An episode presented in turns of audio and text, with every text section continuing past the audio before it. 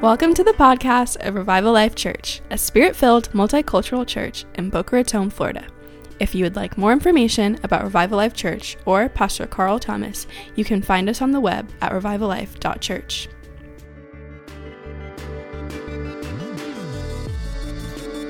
Conceived by the power of the Holy Spirit, born of the Virgin Mary, he suffered under Pontius Pilate, was crucified, died, and was buried. He descended to the dead. On the third day, he rose again. He ascended into heaven and is seated at the right hand of the Father. He'll come again to judge the living and the dead. I believe in the Holy Spirit, the holy universal church, the communion of saints, the forgiveness of sin, the resurrection of the body, and the life everlasting. Amen. Amen. Give a clap. Give somebody a hug near you. Touch a couple people and just declare the peace of God over some people near you. Just touch them on the shoulder. You might be like, I don't want to be peace. I don't want peace on me. I don't want people touching me. Wave at them and say, God's peace upon you. I declare the peace of God upon you. In the name of Jesus, I declare the peace of God upon you. If you got a Bible, go ahead and turn to Luke chapter 15. And, uh, you know, if you got a real Bible, you can go ahead and uh, put your finger in Joshua as well. But we're gonna we're gonna we're gonna kind of we're gonna open the scriptures today. Amen. Amen. Amen. I um I uh I had uh, my mom um, had a birthday recently, and um, we we uh, we had a dinner. And um, you know, my my I have two sisters. Uh, one sister uh, never married. Uh, another sister has a handful of kids. I got a couple kids, uh, spouses, and all that good stuff. And so there isn't very often that it's just um, my my just my immediate family. Um, everybody act like I didn't say this. All right, son, you got to switch the lights. And um, uh, just give it up for our production team, if you would. They're working behind the scenes, they show up early. Amen. You got to turn off the worship one now. There you go. Look, she did it. It's so good. I'm so thankful to people who serve God. So, so now you know uh, it was just uh, it was just my mom, myself, and my two sisters, which like hasn't. It was weird because it's like that hasn't happened in years. We didn't have any of our spouses. We didn't have any kids. There weren't any friends. It was just the four of us having dinner. And it's, um, it's funny because with your immediate family, you have a different relationship than you do with the other people around you, right? Can we be honest? Like, and, and, and if we could be really honest, when it's just us, we revert a little bit to our childhood, right? Like we're like, we're older, but we still kind of act like the kids because we are right and so you might tease each other a little bit and talk to mom but so my my my, um, my mom myself you know we grew up in delray and um, my mom, uh, there was a time that my mom had a, had a little business on um, 20th and 2nd. For those who are, are local here, uh, those online may not know what I'm talking about, but you know on 20th and 2nd where there's that uh, Dunkin' Donuts? You know what I mean? So there's that little shopping center there, and uh, my mom had a little business in there, like way back when the dinosaurs roamed the earth, right? And um, and uh, we had a little business in there. And uh, Dunkin' Donuts wasn't a Dunkin' Donuts back then. And uh, we were kind of talking about, you know, the, the Delray Mall, which none of you have ever heard of, uh, and uh, just different things that used to be happening in Delray. And, you know, there was a time at Arby's. There was an Arby's in like North Delray on, and you're like, oh, Arby's. But there was a time you would go to Arby's and they would actually cut the roast beef onto your sandwich, and it was delicioso. And I was talking about that, and um, and I said to my sister, "Do you remember back before it was Dunkin' Donuts? There used to be a Wendy's there." And she's like, "Yeah." And I said, "And remember, Wendy's used to fresh cut uh, French fries. Like like they had, you would walk in and there was this big thing of potatoes at the front." Counter and they'd actually cut the potatoes. They had this machine, this manual thing, and it would force them out, and then they would cook these fresh potatoes. And she says, Yeah, no, that wasn't Wendy's. I was like, No, no, no, no, it was Wendy's right there before Dunkin' Donuts. She goes, No, I don't, I don't think that was Wendy's. I was like, I remember going to Wendy's because they would charge us five cents for a cup of water. And she goes, No, that was that was Wuv's. I said, Wuv's? What are you talking about, Wuv's? You literally, I was like, you literally just made that name up. There is no way she goes, No, no, no, I remember I Love Wuv's. It was their commercial. I was like, There's no way there was a restaurant named Wuv's. And so, you know, we do what everybody does, and we Googled it, right? Put up the picture if you would. That's the picture of the Wuv's. That's where the, the Dunkin' Donuts used to be. I love Wuv's. That was, you know, it was Wuv's hamburgers. And, and that turned into a Wendy's, which turned into Dunkin' Donuts. And I was like, wow. My, and, and, it, and, and from, was, that was a little, I don't like being wrong a lot, right? Like, I'm not, I try not to argue about things when I'm wrong, right? I try to only argue about things when I'm right. And so my, you can, you can put my shame down now, Sonny. That's good. That's enough. Um, you can put it down. And so, um, and so my sister, I was just like, and I just sat there. And if you live a prophetic life, nothing happens by accident, right? And so I'm sitting there, um, and I knew God was speaking to me. And I'm like, well, I don't think he's speaking to me about fresh cut french fries, right? Like, I don't think that was the point of the message. God, God was reminding me, he's like, you know, nobody hears me alone. No, no, nobody knows truth alone. Nobody, nobody is, a, it's never a solo endeavor to encounter truth. We need to look at the past. I have found, like, if you go back to the house you grew up in, it's a lot smaller than you remember you go back and, and you're like, I remember this whole thing being bigger. I remember my school being bigger. I remember everything being, and it's very different. And, and, and we have to look like we are terrible uh, as a church, as a prophetic community, as a church in America. We are terrible at taking a prophetic eye and looking backwards. We, as a matter of fact, the popular teachings today are don't look back. Don't look back, look forward and declare the forward you want, declare the future. It's all about the future. And they never tell us to, hey, why don't you sit down with somebody who knows you well and the Holy Ghost and, uh, and, and, and look back and figure out, you know, what really happened in the past. And my sister was like, no, no, we used to go to Wuv's. And I was like, wow, I completely. And then the Lord began to talk to me about this subject as I went through the scriptures for today. I knew He was, he was talking to me. And, and, and, I, and I, want to briefly share with you some of my journey uh, in, in hopes that um, uh, we can see the bigger journey that we're all on. Uh, and, and then that you then can extrapolate that onto your journey. Uh, and that'll make sense in a second. Are you okay with that? Okay, so, you know, we, we, we're, we're, we're, we're all on a journey with God. We, we, we like, um, there's the, the popular teaching is that the journey to God is just an instant and you make a prayer, and, and your goal is to get somebody to say a prayer, and then the journey is effectively done. That's kind of how we preach the gospel. You get saved, and then you go to church, and maybe you make other people go to church, and uh, then you wait until you die. Right? Like that's, that's kind of the journey with God. That's the God journey. Uh, and, and, and I would submit that possibly that's not really true. Um, I, I, am on a journey in my life, and this is, um, I, I, I, I, I got a prophetic word. Those of you uh, who are the faithful remnant that showed up on time heard me talk about this prophetic word that I got right before service. And um, it, it's rocking me a little bit because it rings so true. But we are all constantly on a journey with God, and, and, and God is challenging each of us to find our story in God's story. The real story of your life is found in the story of Jesus Christ.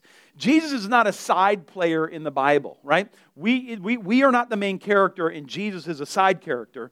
The, the whole story is about Jesus. It's not about me, it's not about you, it's not about our economy, it's about Jesus and what God is trying to do to redeem the world through Jesus Christ.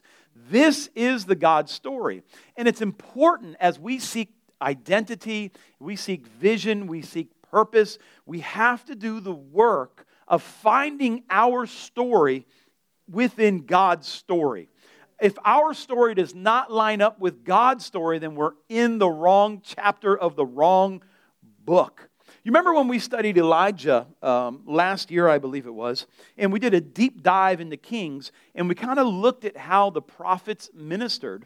And uh, we, when we studied Elijah, we found the prophets were answering three basic questions. They were asking, Where are we in relation to God's will? Right? The prophets were trying to answer, How did we get to the captivity that we're in right now? And they were trying to answer, how do we get where God is taking us? This is, this is what Elijah, or excuse me, this is what the prophets who wrote the scriptures were trying to answer. The, the scriptures normally were released uh, were made public once they already got into captivity. And the people were looking backwards. How did we get to where we are right now? Uh, the prophetic ministry um, in the West, at least, as I'm familiar with it, is obsessed with what is going to happen for me in the future. The, we, are, we are sadly lacking in a scriptural display of prophetic ministry that looks back and says, I can tell you how we got here. I can tell you how we got here, and I'm going to help some other people get out of this situation if I can find them in it as well. If you could figure out how you got to where you're at, then you can begin seeing the signs of other people getting to that place, and you can help them from avoiding the same mistakes that you've made. And also, you can keep from repeating the cycles of your life that keep bringing you into destruction. But we have to do the hard work of looking backwards. You see, they were trying to find their story within God's story, and I hope that you're doing the same. I hope that you are trying to discover within God's story where you are at. We can't change the past. We cannot change the past, but we can't ignore it either.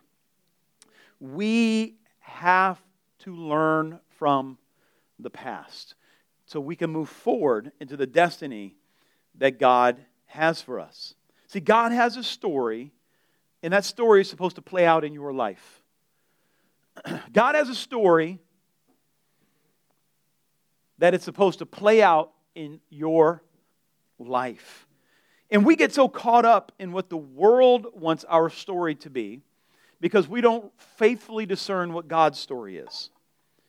Here's the questions that come from trying to discover God's true story for our life Who am I?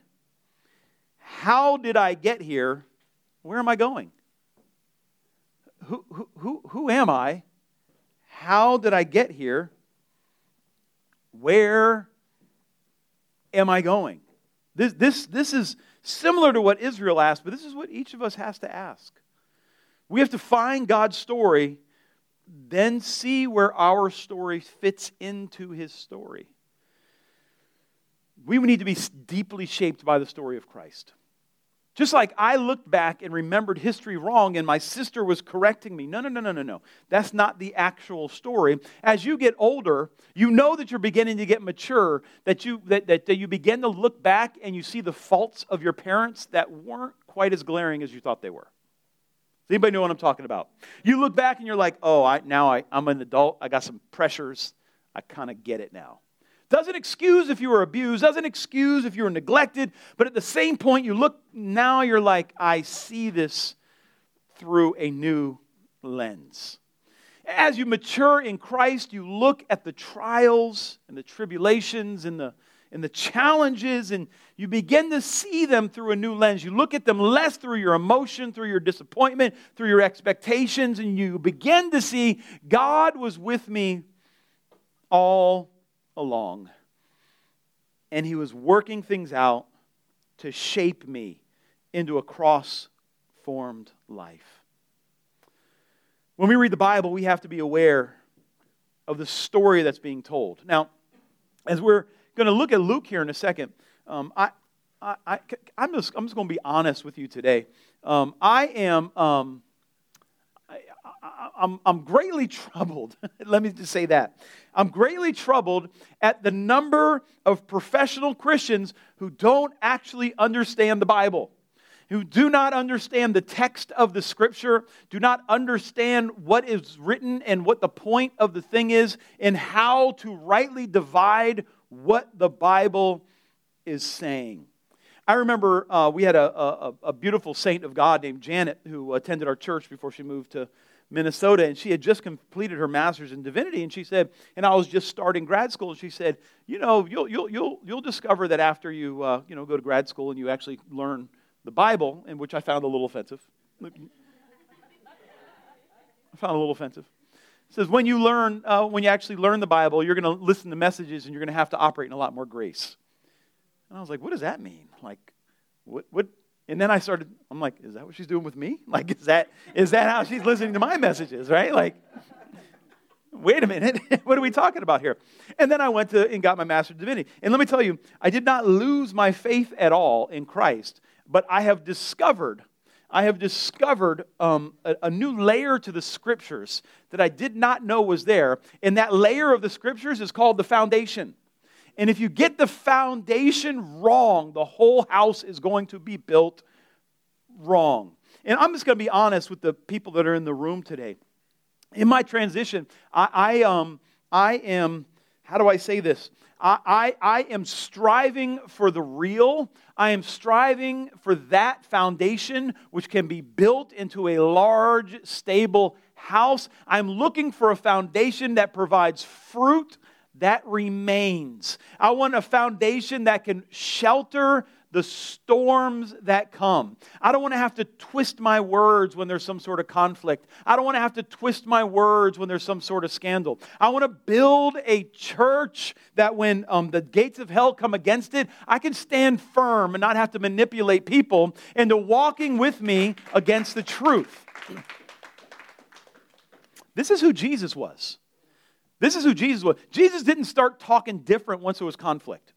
Jesus didn't have secret conversations with people so that other people wouldn't hear him. Like, he, he wasn't one person in private and one person in public. He didn't have these little hidden agendas that he's whispering behind people and tearing down this person to that person or saying, hey, maybe the problem's you. And no, no, there was a, a Jesus. And you see the Jesus, the Christ, in every single situation he was in. They couldn't manipulate him, they couldn't bribe him. He knew who he was and he stood firm in it. And when people wanted to leave, he said, Go on and leave.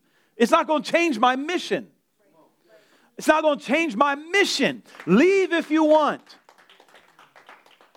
Jacob wrestled with God. Jacob wrestled with God and said, I will not leave until you bless me. And for the rest of his life, he walked with a limp. Hear me. He walked with a limp. There is a church in America today who is terrified of having the limp. And so they will lie and manipulate and, and cast doubt and, and, and, and slander people just so they won't have to limp. Not knowing they've already separated themselves from the will of God. Walking proud without Jesus. No, no, no. I'd rather limp with the blessings of God on my life. Thank you very much. I want to go to bed at night, put my head down with my integrity, knowing that I have not sinned against God or man. Say what you want about me. Come on. I, am I'm, I'm, you're going to get the same Carl. It's going to be the same me. I'll let the Lord rebuke me. Anyways, here we are, Luke chapter 15. Y'all dragging me off my message here. That ain't dragging me off. That is the message. I'm going to use some scripture to try to make it make sense. Luke chapter 15, we find ourselves. Jesus excuse me, we see Jesus talking to folks. Whew. All right, let me tell you this as we get into this. As you read the Bible, and let me say this if you don't read the Bible, read the Bible. I am astounded how many Christians don't read the Bible or pray. Read the Bible. That's what Christians do. Christians read the Bible, Christians pray, Christians go to church, Christians serve, Christians give. This is what Christians do. We fight for justice. This is what we do. Can I hear amen? Come on, this is this is like we are Christians. They say, well, no, it's just me and Jesus. That's not in the Bible. It's not in the scriptures. No, no, it's just in my heart, not in the Bible, right? We want to be Christians. So, so when Luke is writing, and any of the gospel writers are writing the books, there's, they're, they're telling a story, right? They're telling the story of the life, the sacrifice, the death, the burial, the resurrection of Jesus Christ, right? That is the story they're telling. And within that story are many stories. And sometimes within those stories are more stories. So we see stories within stories within stories, right? So none of those stories will contradict the big story. Even though the, sometimes the little story will be used to illustrate a bigger story. Does that make sense? And we can't pull out a line from a story that contradicts the story that's being told. Are, are, you, are, you, are you following me here? When you want to understand a scripture, instead of just searching for a word, back up a little bit and try to figure out what the story that's being told is. And then once you get that, try to figure out the story that it's within. Can you say amen? I hear just so much bad Bible interpretation. Well, this word says that. Yeah, but Jesus is still Jesus. No matter how you misinterpret the word, it doesn't change the story of God redeeming the world to live free from sin and toward God, right? So we got to get the story right. I feel the anointing of God in here, and I believe the Holy Ghost is going to quicken some people's hearts. And at the end, I'm going to pray that your gifts are reactivated. That's where we're going, just so you know, just so you kind of prepare for that. This is where we're going. Hallelujah. I felt the anointing on that. All right, Luke chapter 15, starting in verse 1. If you go ahead and open your Bible there, it says, Now all the tax collectors and the sinners were coming near to Jesus to listen to him. Now, don't you wish that's what they said about you? The sinners were coming near to listen to you. That is not the testimony of the church in America today. That means we're doing something wrong. Anyways, let's just stay in the word here. Now, all the tax collectors and the sinners were coming near him to listen to him. Both the Pharisees and the scribes began to what? Grumble. They were not happy. They were began to grumble, saying, This man receives sinners and eats with them. So he told them this parable. Pause. Luke tells us that Jesus was getting some grief from the, the, the tax excuse me from the pharisees and the scribes because sinners and tax collectors were near jesus right? People were upset with jesus because these sinners were near him so he told a parable right? You hear that right? So he told them a parable. Now in this one parable are three stories Three stories we find here in Luke chapter 15. The first story, of course, you've heard of, is the lost sheep. There were 100 sheep, and the 99 were together, and one was lost. And so, the, the, the, the, you know, Jesus, of course, talks about how the shepherd goes after the one lost sheep. Now, the Jewish teachers of the day, they stressed God's forgiveness, but only for those who repent. They did not stress God seeking sinners out, that God desired to be near the sinners, right? So here Jesus talks about seeking the one in the midst of the 100, right? Second story he tells in the midst of the parable in reaction to the people judging him was the story of the lost coin. Now, where there was a hundred lost before, now there, I'm assuming there was a hundred before, one out of a hundred was lost. Now we have one out of 10 is lost. So the one out of 10 is a little more valuable than the one out of 100, right? So there's a lost coin, and the woman had 10 coins and lost one, and she found it. And when she found it, she just got so excited, she went to all of her friends to celebrate that she found her lost coin. It must have been very valuable. And then Jesus does a simile here. He says to the, the Pharisees and the scribes, he says, verse 10, in the same way, I tell you, there is joy in the presence of the angels of God over one sinner who repents. Amen. This is how excited God is when sinners come to know God. This is how, I mean, all of heaven rejoices. That, that, that, that, that's how much lost people matter to God. All of heaven rejoices. Now, the Pharisees he were addressing would have readily agreed okay, okay, in this instance, uh, you know, if someone repented and they come to God, that, that, that, that, okay, well, that makes sense. But this was a woman who found something that was lost. Now, the sheep at least could be looking for his shepherd, but a coin can't look for anybody. I need you to hear me on this. A, a coin can't do anything to get itself found.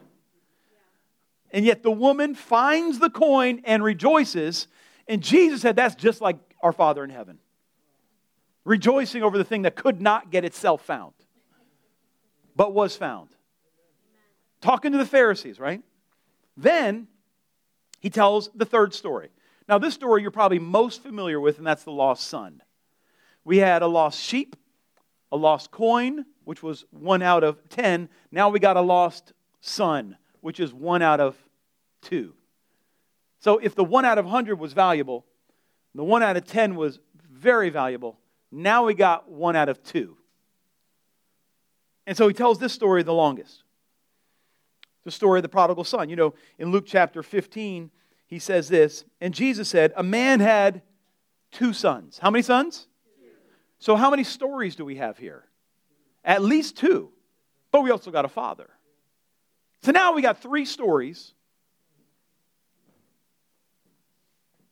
within the third story of the three stories within a parable.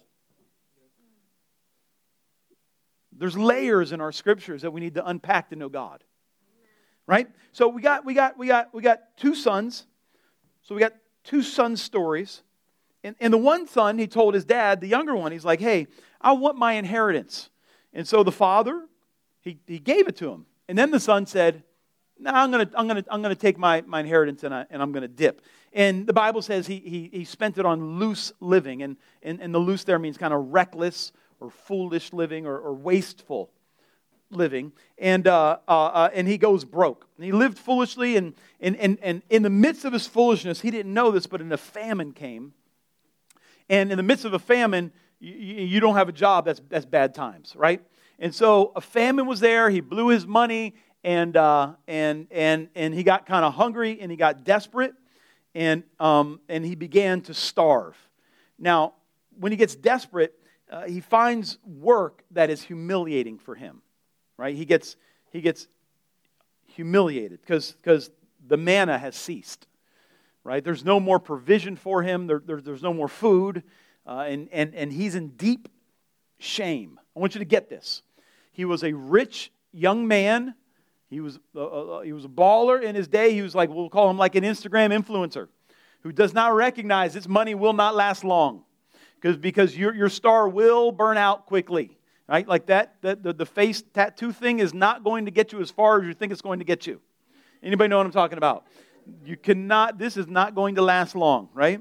And so he, he, he gets broke and he's got no food and now he's in deep shame. And, and, and we find him uh, working so hungry that he's feeding pigs, uh, he's doing manual labor. And, um, and he's like, I wish that I could eat as well as these pigs are eating, but the Bible says there was nobody to take care of him. Right? Verse 17, and the Bible says, But he came to his senses and he said, How many of my father's hired men have more than enough bread? But I'm dying here with hunger. This is super important right here. The word senses right there, the, the, Greek word uh, is heauton. And, and, and literally in the New Revised Standard, the Bible says, But he came to himself. A better translation is, He came to himself. He came to who he really was. He came to his true identity. He came to his right mind. So we say he came to his senses doesn't mean he had an idea. That means like he came, like he was separated from his real intellect. He was separated from his true identity. He had been separated from his real purpose, but in the moment of his despair and disgrace and his um, destitute situation, he came to himself and he realized that his hired hands, his father's hired hands, have more than enough. And so he thought to himself, man, maybe, maybe my dad will treat me like one of his hired hands. Now, he thought he was so high and mighty at one point, but he had to go through some trials to come to him true self. He thought he was all that and everything was going to work out, but he didn't come to his true self till he had to go through some trials. Let me tell you this you do not know what you're really made of till you have gone through the fire. Can you say amen? There is a way that the trials and the tribulations bring out the true marks of your life, the true call on who you are, the true anointing that has been spoken over you, the true God who is with you. There is something about the trials that God uses that you say, I do not want to be here, but something is happening on the inside of me in the midst of this trial that's bringing me back to my real self. You say amen.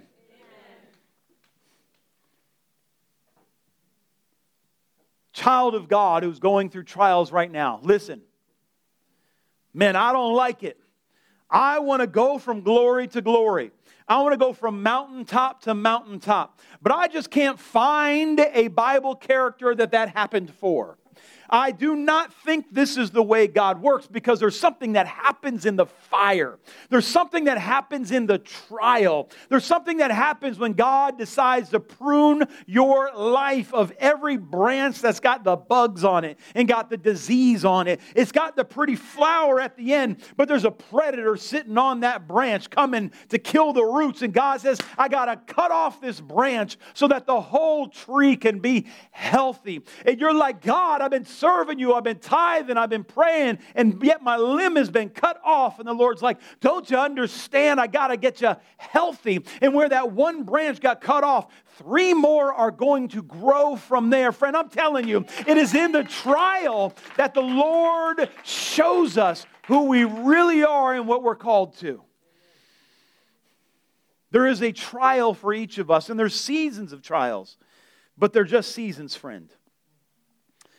The Hebrew story of Joshua, Joshua became the leader of the children of God, and they had just camped on the one side of the river, but they hadn't crossed over yet. And they're sitting there, and the Lord tells them, you know, it's, it's time to go across. And they cross over into the promised land. And the Lord, the first thing the Lord says is, You got to circumcise all the men. And I'm like, I don't, like, how did you hear that from God? Like, I don't, I, I,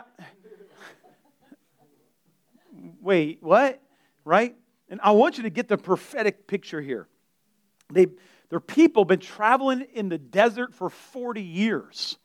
And everybody, virtually everybody with a testimony of Egypt is now dead and they've only known wandering in the desert and God feeding them with the manna from heaven. This is the life that they grew to know. And when they crossed over into the promised land, you got to expect now everything is going to be easy. I finally made it to what I've been hoping for. I finally come into my destiny. I finally come into the promise. But the first thing God says is it's time to cut off some of the old stuff. It's time to cut off some of the stuff I told you to get out of your life from the beginning.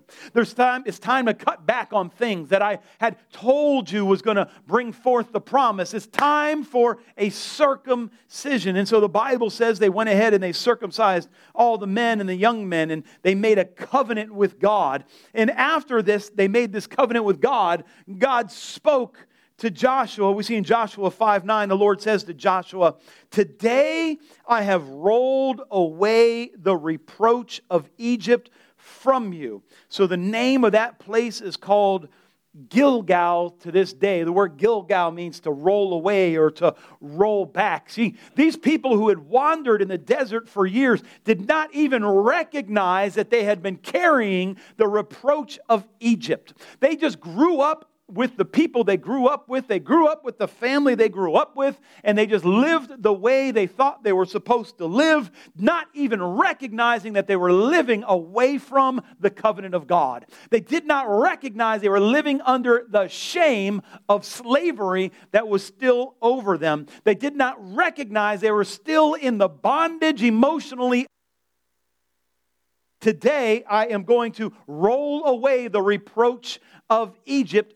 from you. I have rolled it away, and you'll call it Gilgal. He's taken away the shame. And listen, I believe today the Lord wants to do the same. He wants to take away the pressures of the world, the false identities that others have put upon you that didn't come from God. Maybe your family grew up broken, now you live with a spirit of poverty. Maybe you were abused as a child and you look at yourself as a victim today. Maybe you think that that abuse is continuing in your heart. I'm telling you, we need a Gilgal. We need need a Gilgal of God to come and roll away the shame of the past, to roll away the accusations of the people who lied upon you, roll away the lies that are still hanging off of you because you think that the lies were true because one word in it might have been true. I'm here to let you know that it's time to make a covenant with God and let Him roll away the shame. Can you say amen? We need a Gilgal. We need a Gilgal. Joshua 5, here's what happens in verse 11. He says, On the day after Passover, on the day after Passover, on that very day, they ate some of the produce of the land, unleavened cake, and parched grain. The manna ceased on the day after they had eaten some of the produce of the land, so that the sons of Israel no longer had manna, but they ate some of the yield of the land of Canaan in that during that year. What does that have to do with anything? I need you to hear this. So they came into the promised land. And they had always gotten this manna from heaven. The bread just showed up. It just showed up. They didn't have to work for it at all. Now they come into the promised land. They have to get circumcised. Bad enough. Then the manna stops. And they're thinking, what happened to the blessing? What, what happened to the covenant? What, what, what happened to the provision? What happened to the blessing? And maybe you're in a situ- similar situation today. You're like, the blessing was happening and then it stopped. Why, why, why, why have you abandoned me, God? And, and this, this, this, see, when you come to yourself, you're going to lose some of the things you needed when you were someone else.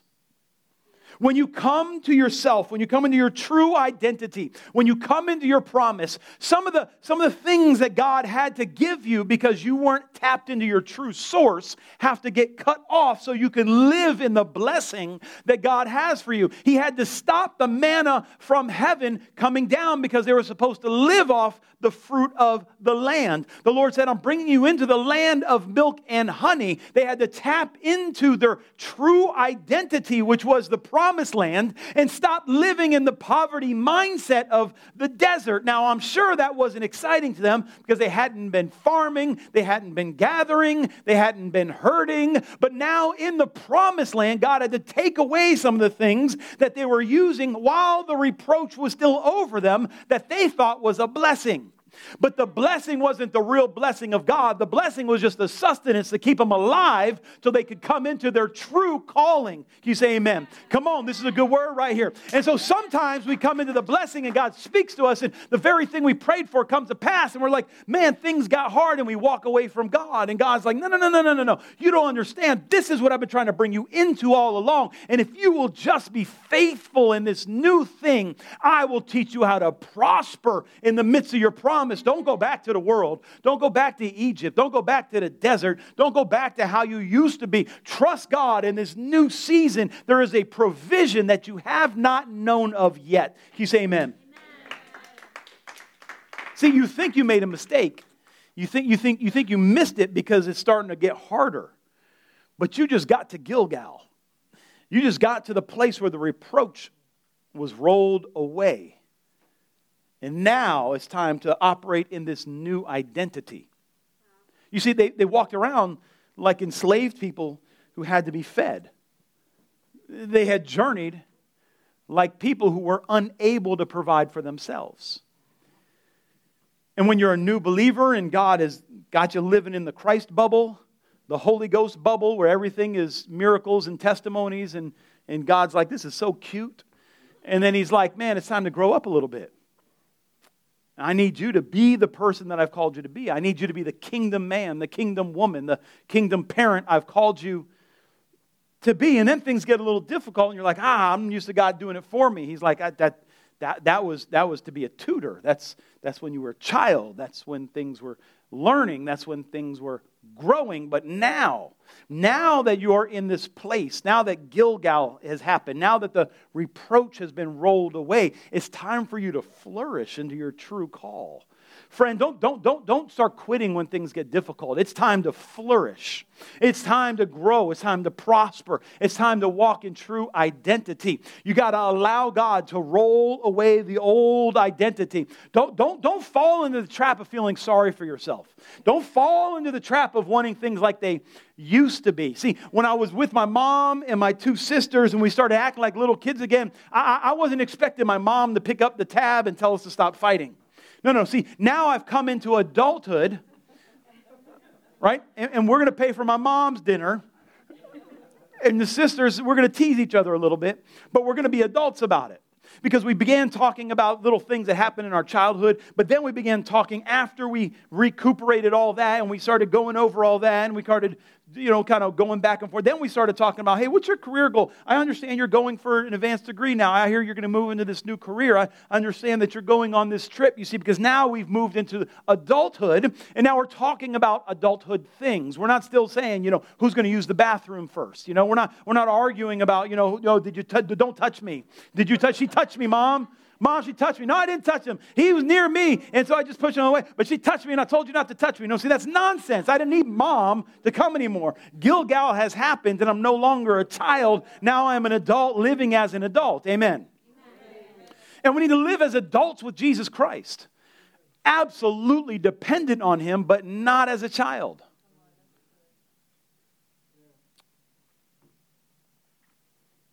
Back to Luke 15. Are you with me here?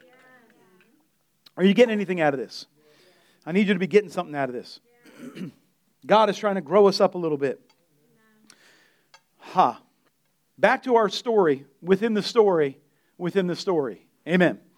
Luke chapter 15, starting in verse 17, in, back to the prodigal son, it says, When he came to himself, he said, How many of my father's hired, hand, hired men have more than enough bread? But I'm dying here with hunger. Now, in his humility, he began to see other people rightly. You remember last week we talked about the, the, the, the vineyard, the vine keeper, and the fig tree. Remember that? And, and, and, and the vine keeper said, Look, don't cut it down. Uh, don't, don't cut it down. Let's give it another year, and we'll put, some, we'll put some fertilizer. The word is dung. We'll put some dung on it, and in a year, let's give it another shot. See, see, dung, as I said in the Bible, almost always represents humility. And if you're not flourishing right now, the answer is probably going to be it's time to get a little more humble and give God some time. Get a little more humble, give God some time. We're just, we're, we're, we're, we're I'm just going to speak honest. I'm, I'm, I'm going to turn off preacher mode. I'm be honest. In the church in America today, we, we, we're dying for, some, for people to promise us that things are going to be easy and that things are going to happen fast and everything's going to work exactly the way we want it to turn out. And, and it's cool and it sells books, but it's not the gospel of Jesus Christ. The gospel of Jesus Christ is, Lord, your will be done. Jesus had us pray that because our will is not his will. We are swayed by this world. And we need to surrender. I hope you're praying the Lord's Prayer every day. Lord, your will be done on earth as it is in heaven. Your will be done in my life. And he says to this barren fig tree, he tells the, the vine owner, the, vine, the, vine, the vine keeper tells the vineyard owner, listen, I, am going to pasture this tree well. And the, the vine keeper is you, is, is Jesus, and you are the barren fig tree. I am the barren fig tree.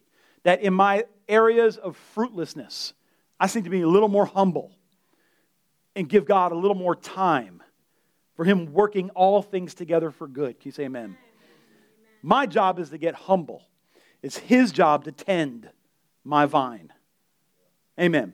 I think that's a good word right there. And I know that's.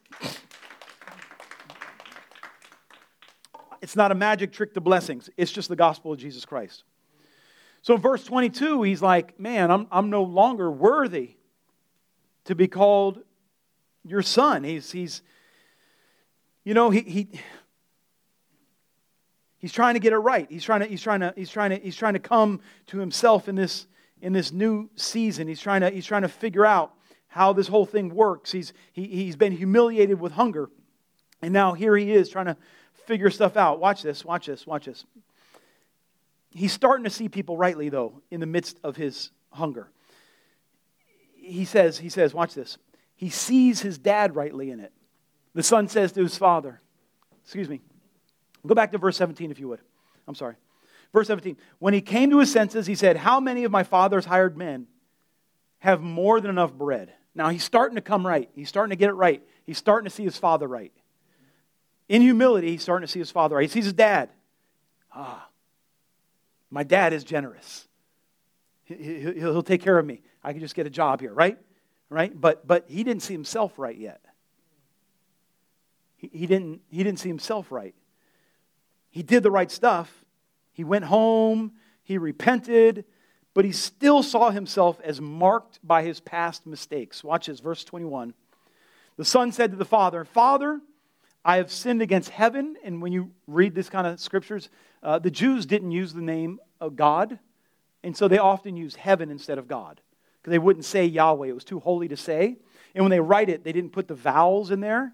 Um, and so we don't really know how they pronounce the word Yahweh or Jehovah, depending on how you pronounce it. It's the same word, Yahweh, Jehovah. It's just depending on what vowels you put where. We don't know how to pronounce it. And so often they found the name so holy, they wouldn't use the word God, they'd use the word heaven. Right? so, the, so the son said to the father, I have sinned against heaven and in your sight. Now, now he's starting to get it right. His sin, he sinned against his father, but he also sinned against God for not honoring his dad and trusting him, taking his life into his own hands. Right? I've sinned against heaven and in your sight. I am no longer worthy to be called your son. I'm no longer worthy to be called your son.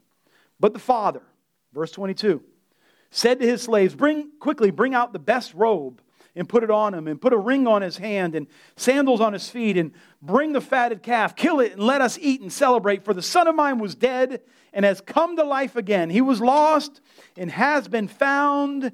And they began to what? Celebrate, right? So we got another party. Got a third celebration happening in the story within the story within the story. Another celebration. But but the son thought, I want you to get this. The son thought he had to make a sacrifice to come into his father's goodwill. I'll humble myself, I'll become a slave. I'll become a slave, and then my father will forgive me and feed me. But the father sent a sacrifice for his son. Get the fatted calf and kill it, and then let's feed it up for my boy. Come on, come on, somebody. The father, the father, the good father gave the sacrifice. For those of you who are away from God, you do not have to be the sacrifice. God is not sacrificing your future. You don't have to sacrifice your call. You don't have to sacrifice your identity. The Father of all fathers has made a sacrifice for you to come back to Him. His name is Jesus Christ. And if you put your faith in Christ, I'm here to let you know the Father is ready to welcome you back with open arms, and all the angels of heaven are ready to celebrate at you declaring Jesus Christ is Lord. If you have spent the last week stuck on stupid, stuck in sin, stuck just being away from your call, having the reproach of your past stuck in your head, if the devil has been lying about what you did, the Father has a sacrifice and a ring and a robe and a feast, and his servants are being sent out to prepare a place for you. And I would tell you right now, just receive it right now. Just receive that the Father is waiting for you right now. It's a good story, I'm here to tell you. It's a very, very, very good story and worthy of celebration. So we see this. Come on, but there's more. Amen? Amen. Second Corinthians, I'm, i just want to, I just want to, I want to reiterate this. Second Corinthians five seventeen. Put it up if you got it. For if therefore, if anyone is in Christ, he is a new creation. If anyone is in Christ, he is a new creation. The old things passed away. Behold, all things have new things have come. Leave that up for a second. I think I shared this story, but Mike Rentler said I didn't, so I'm going to share it again. I was, uh, I was in prayer and uh, I have prayers with Jesus that are a lot like me complaining. Right? I'm pleading my case to Jesus. I'm pleading your case to Jesus. I have friends who've been sick for way too long, and I'm mad because it doesn't line up with the Word of God. I see people who have been overcome by the forces of darkness destroying the church of Jesus Christ, and it is against God's will, and, and, and it's wrong and I'm pleading their case before Jesus. I'm like, these people got demons. They're destroying your church, Lord. You promised to be a deliverer. Why have we not seen deliverance yet? Why, Lord, is this person still sick in body? Why is this person sick in spirit? Why is this person sick in their soul? And then I also complain a little bit about my own plight. I don't know if you do that complained a little bit. And so in my complaining, I like to call it intercession, because then it sounds biblical, right? So in my intercession, I am screaming out to God God, Where are you? Where are you, God? Where are you? And in the midst of my screaming, I, I, I, don't, I don't liken this to Jesus' experience at all. I just, it's nothing like it. But something got transfigured in the atmosphere. And in the midst of the atmosphere, things changed. And it was like um, a, a fog. Like if you've ever if you understand the decompression of an airplane and instantly all the water vapor in the air turns into mist because of the decompression. And instantly it was like the entire atmosphere around me decompressed and the lord's like son i'm not away from you. You're in me. You are in me and i got this i got this feeling it would be like my spleen yelling out where's carl like, no, you're, you're in Carl. Like, like, we are not separated. You are in me. And the Lord gave me this vision. He's like, I'm in you. Or, you know, I am in him. Which led me to saying, you know, why aren't you doing what I want you to be doing, right? But in that midst of understanding who I am and where I am, I understood my prayer better. My prayer was not, why aren't you doing what you said you would be doing? My prayer was, I came to the understanding, why aren't you doing what I want you to be doing? And I repented. Your kingdom come, your will be done. I am in you. My future is assured. My status has already been settled. I am a son of God. I do not have to wonder where he is because I am in Christ.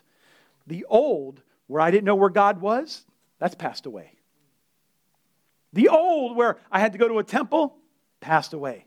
The old, where we had to give a sacrifice and I had to be humiliated, passed away. Behold, all things are new. Friend, if you have received Christ as your Savior, the old way of asking, Where are you, God, has passed away. I want it to be settled in your heart that you are in Him. He is all, He is everywhere. He is omnipotent, He is omniscient, He is all powerful, all knowing, all present, ever, ever present, can't lie, can only do good, cannot do evil. You are in the midst of this life giving God, and nothing can tear you away. And in the midst of your confusion, what God is teaching is that we need to ask better questions. Hallelujah.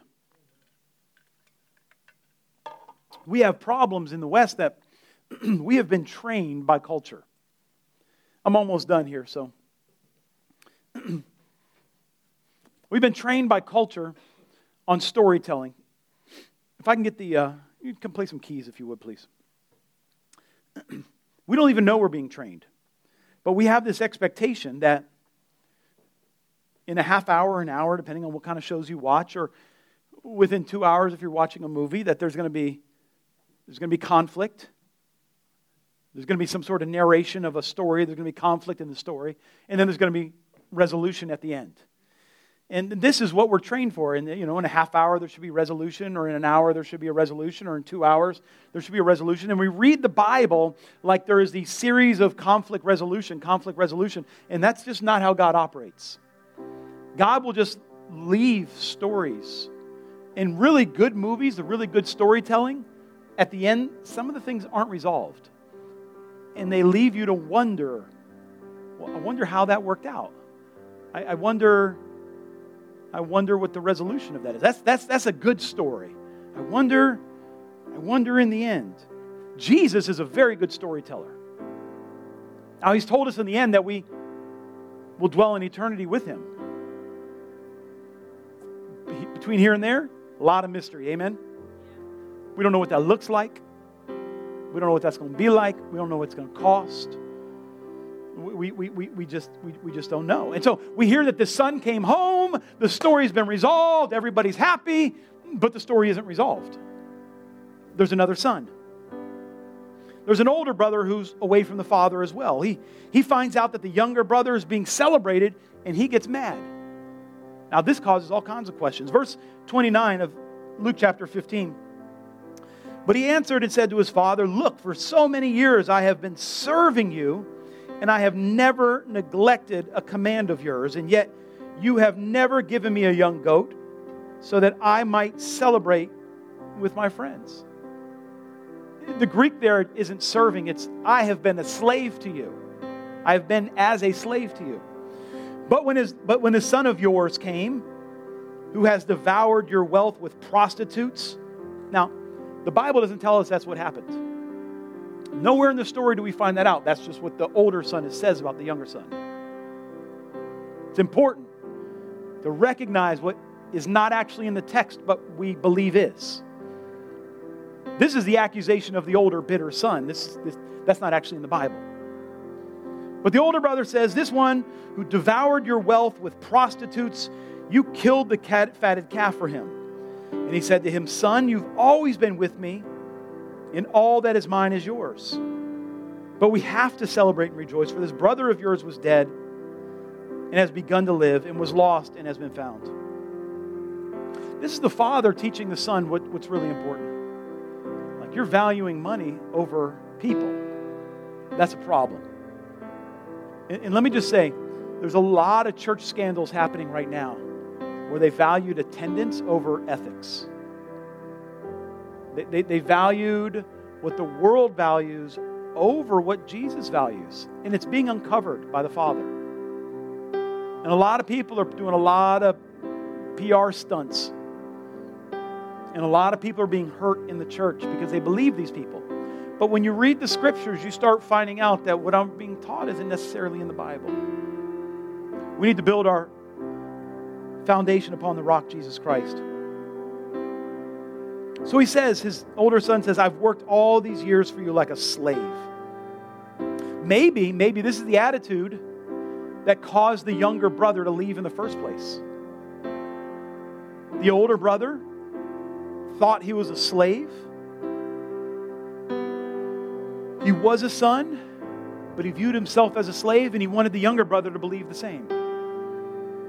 Maybe. It's not in the scripture, but it makes sense to me. Felt like a slave and he treated his little brother like one.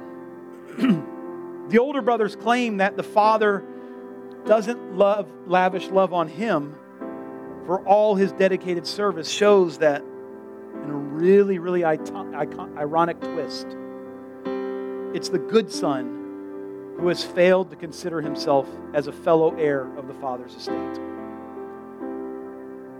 Instead he's regarded himself as a hired hand waiting patiently for his wage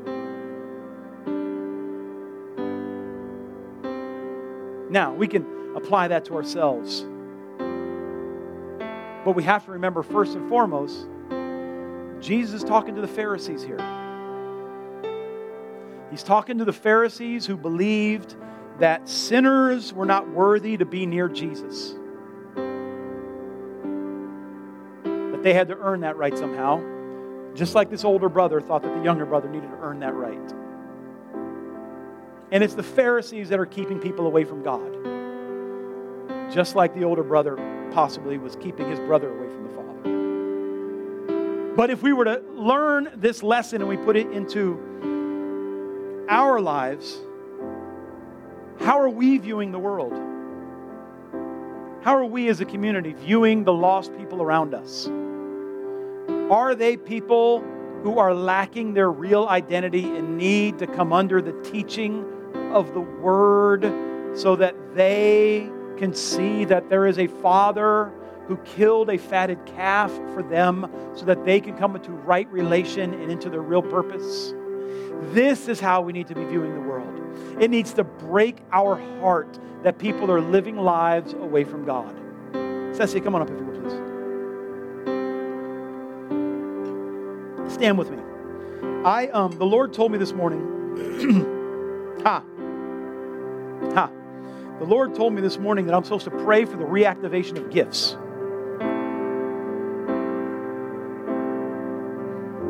And I feel like, no, I'll say it boldly.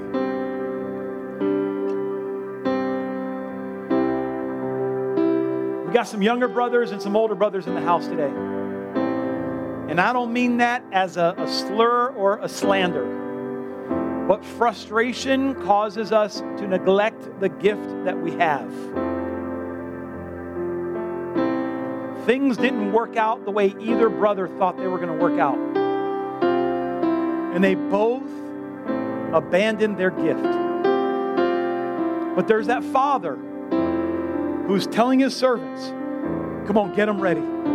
Get a celebration ready because I need these people to walk in their real identity. It's time for the shame to be rolled away. It's time for a Gilgal to happen. And maybe you're going to go through some trials and tribulations on the road back to yourself, but that is what it will take for you to flourish in the land of promise. Can you say amen? This is this is this is what we have signed up for as a church. We started this thing saying people are going to walk in the presence and power of God. And we preached the message of John the Baptist over and over and over and over again. And John the Baptist said that he will fill you with the Holy Ghost and fire. But then he said his winnowing fork is in his hand and he will consume the dross. And I'm here to let you know there is dross in people's lives, and people start running for the door when the real Holy Ghost of God shows up. When the God that's going to bless me shows up, we're happy. When the God that might make me a rock star shows up, we get happy. But when the God of the pruning shows up, then we find out who's really a Christ follower.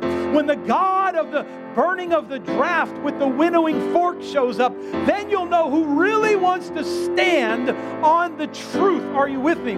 I have decided I would rather walk with Jesus than be lauded by the crowd.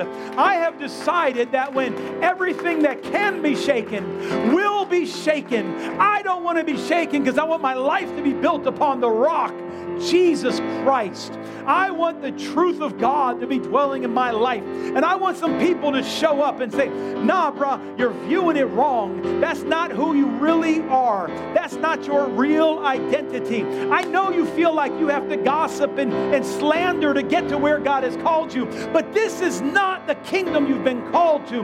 I've called you to righteousness, I've called you to integrity, I've called you to learn this book and live it. I've called you to learn the ways of Christ and follow Him. I've called you to be a person of integrity.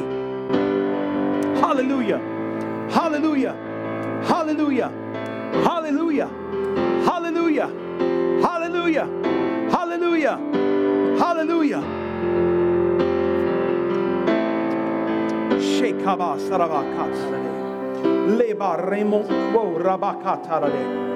Let's pray in the spirit for a second.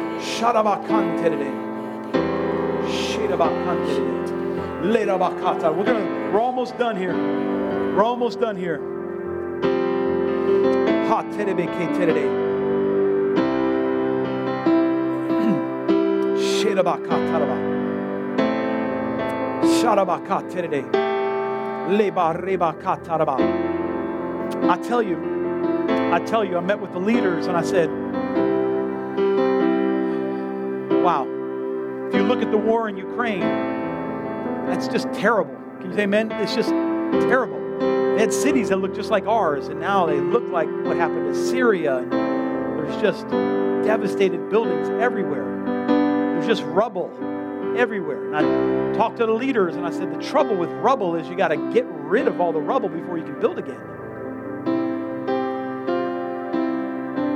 Things in your life get destroyed, and then you got to deal with the destroyed parts before you can rebuild the new thing. And you're like, Lord, can't you just take it away? And He's like, that's the trouble with rubble. You gotta, you gotta, you gotta deal with it before you can move on.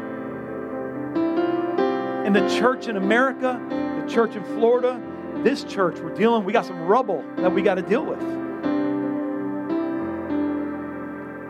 And if we're going to follow the biblical pattern, we're going to walk with a limp. But it's going to be a God limp. Can you say amen? It's going to be a limp with the presence of God in our lives. It's going to be a limp that gives testimony that God has touched me. Oh, Shekabasa So I want us to I want us to declare prophetically that you are my champion. But then we're going to make some declarations in the midst of the song that my words have power. The gift of God is going to be, oh, I, I can see it right now, Ceci. I don't know if you see it or not. Yeah, yeah, yeah, yeah. I see God activating some things in the midst of your declaration and faith. I'm here to tell you some of you are getting up out of your deathbed. I'm here to tell you some of you are getting up out of your deathbed. I'm here to tell you that the rattling bones will rattle no more. I'm here to tell you there is a new season that is dawn that is coming to dawn. Come on, somebody. I'm seeing old calls renewed. I'm seeing gifts reactivated. I'm saying this under the compulsion of the Holy Spirit. This is not something I'm I'm not giving you a pep talk. Wow, I see evangelists bringing people into the house of God. Hear me. I see this so very clearly. I see evangelists evangelizing and discipling. I see people loving. Oh, wow. I see holy hugs happening. I see holy, healing hugs happening. Listen, I see a restoration of gifts happening. I see uh, evangelism with discipleship. I see holy hugs that bring love, that transform lives to understand the love of God. I see a prophetic word on someone's tongue that brings breakthrough to people. I see, I see freedom happening in the people in your lives that you will engage with the gospel of Jesus Christ. Come on, let's sing it, says You are my champion. Come on, it's not on you. Sing it out. Giants fall when you stand undefeated. Every battle you've won. Come on. I am who you say I am. Come on, come on, sing it bold. You crown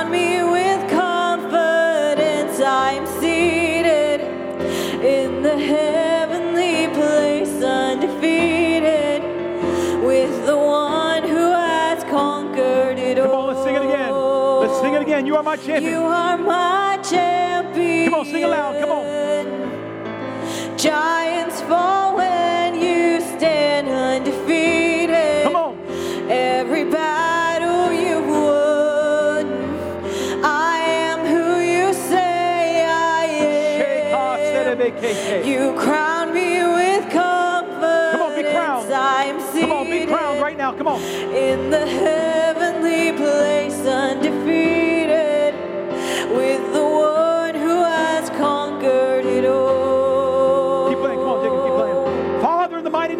Jesus Christ, receive it right now. In the name of Jesus, I speak to every gift.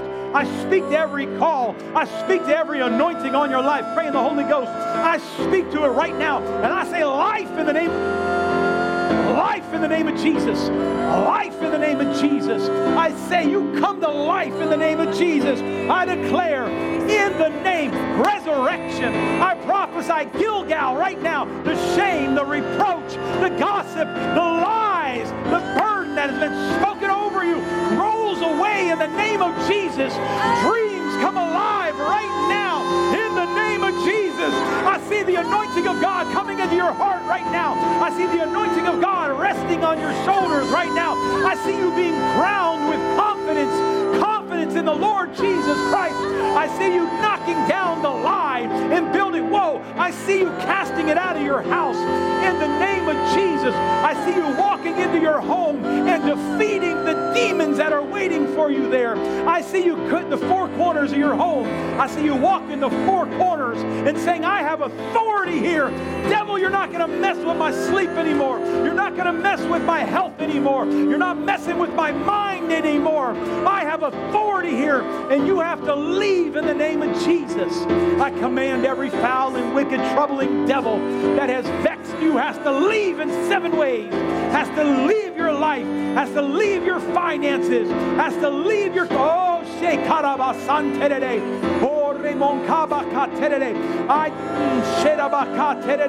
I see a conviction. I see the conviction of the Lord being restored over gossip. I see husband and wife saying, Don't speak that in our home.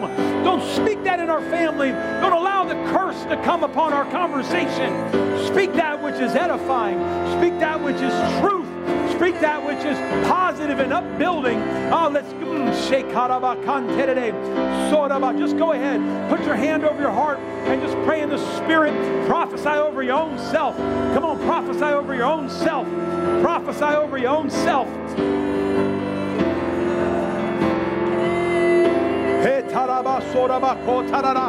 Rivers of living water. Rivers of living water. Rivers of living water. Rivers. Rivers of living water. Rivers of living Listen, if you don't pray in the Spirit, try right now. Come, come, come. Out of your belly. Out of your belly. Out of, come on, come on, come on. Out of your belly. Come on. Out of your belly. Rivers. Rivers. Rivers of living water. Come on, pray in the Spirit. Pray in the Spirit. Pray in the Spirit. Pray in the Spirit. Rivers. Rivers. Rivers. Rivers. Rivers.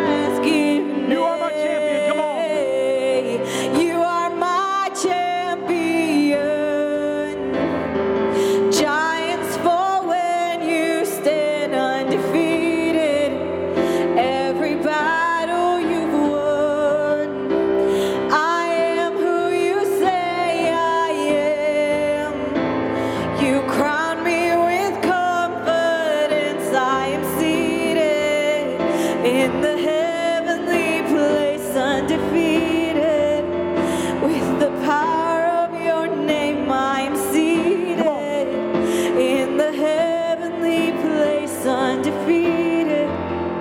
With the one who has conquered. Come on, I want you to touch three people right now. Say, come on, champion, you have authority. Come on, touch, wow, touch three people. Come on, champion, you have authority. You have authority, champion. You have, come on, you have authority, champion. Come on, champion, you have authority. Come on, come on, come on. Ain't nobody touch Carl. Come on. Wants affirmation. Amen, champion. You have authority. You have authority. Sheba ba ba ba. Come on, give a shout to God.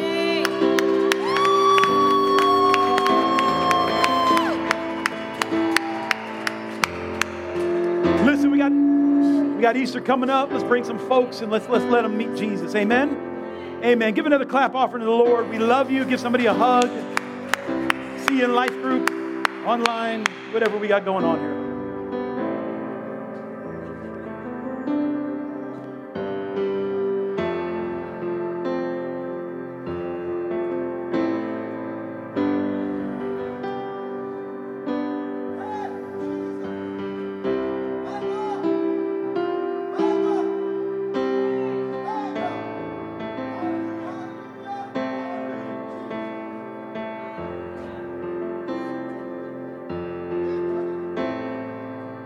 If you if you feel like you need someone to lay hands on you, just come on up here and Duke has got something going on on him right now.